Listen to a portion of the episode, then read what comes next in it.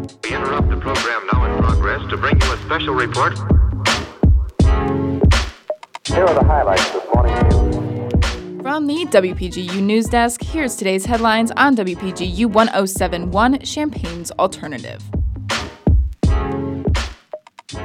From WPGU News, I'm Owen Henderson. It's Friday, January 27th, 2023. The United States has seen a record number of mass shootings for the month of January at almost 40 incidents since the start of the year. Three mass shootings took place in California this past week, beginning with an incident in Monterey Park during a Lunar New Year celebration Saturday night. Just hours later, a gunman in Oakland opened fire at a gas station, killing one person and injuring seven. Gunfire erupted at the same time in a Louisiana nightclub, where 12 people were injured Sunday morning. Half Moon Bay, about 40 miles from Oakland, then saw yet another shooting at two separate plant nurseries on Monday. These mass shootings took place as talks about gun violence legislation continue among the nation's politicians. Illinois Governor J.B. Pritzker signed into law last week a bill that would ban certain high powered firearms and high capacity ammunition magazines. The governor says he believes that the law would help prevent gun related crime in Chicago, noting the July 4th massacre in Highland Park, where the shooter used a semi automatic weapon they had legally purchased.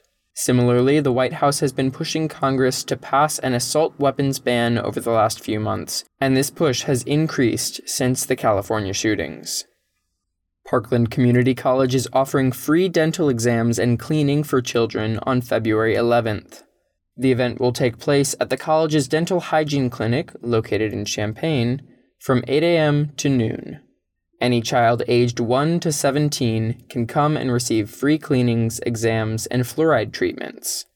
Appointments will not be asked for, however, children should be accompanied by a parent or legal guardian to receive care. There will also not be any residency or income requirements. For more information, those interested can contact Peg Boyce, the Parkland College Dental Hygiene Program Director. A breakthrough study conducted by the University of Illinois staff and students has proved that energy efficient geothermal heat storage is not only possible, but profitable.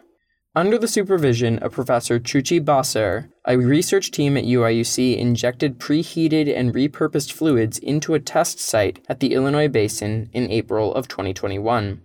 The basin contains porous rocks that help it heat and retain fluids to produce energy, making it the perfect artificial geothermal reservoir. After five days of observation, the results proved that the process could sustain a thermal storage efficiency of up to 82%. The overall net cost of the electrical process was only $0.138 per kilowatt per hour. Similar tactics were tested during the construction of the university's campus instructional facility in 2018, where they employed a geothermal system to more efficiently heat and cool the building. This sustainable storage system is expected to save at least $45,000 annually over the next 30 to 50 years. The U.S. Department of Energy endorsed the study, and the recent findings were published in the journal Renewable Energy. The project also received support from the Illinois State Geological Survey and the Progeo Corporation. Federal law enforcement announced Wednesday that Tyler W. Massengill, 32, has been charged with setting fire to a Peoria Planned Parenthood clinic earlier this month. Security camera footage showed Massengill near the clinic with a bottle, lighting a rag on one end of the bottle, and smashing a window to put the bottle and rag inside the clinic before taking off on foot. No one was harmed, but the damage to the clinic will cost more than $1 million in repairs.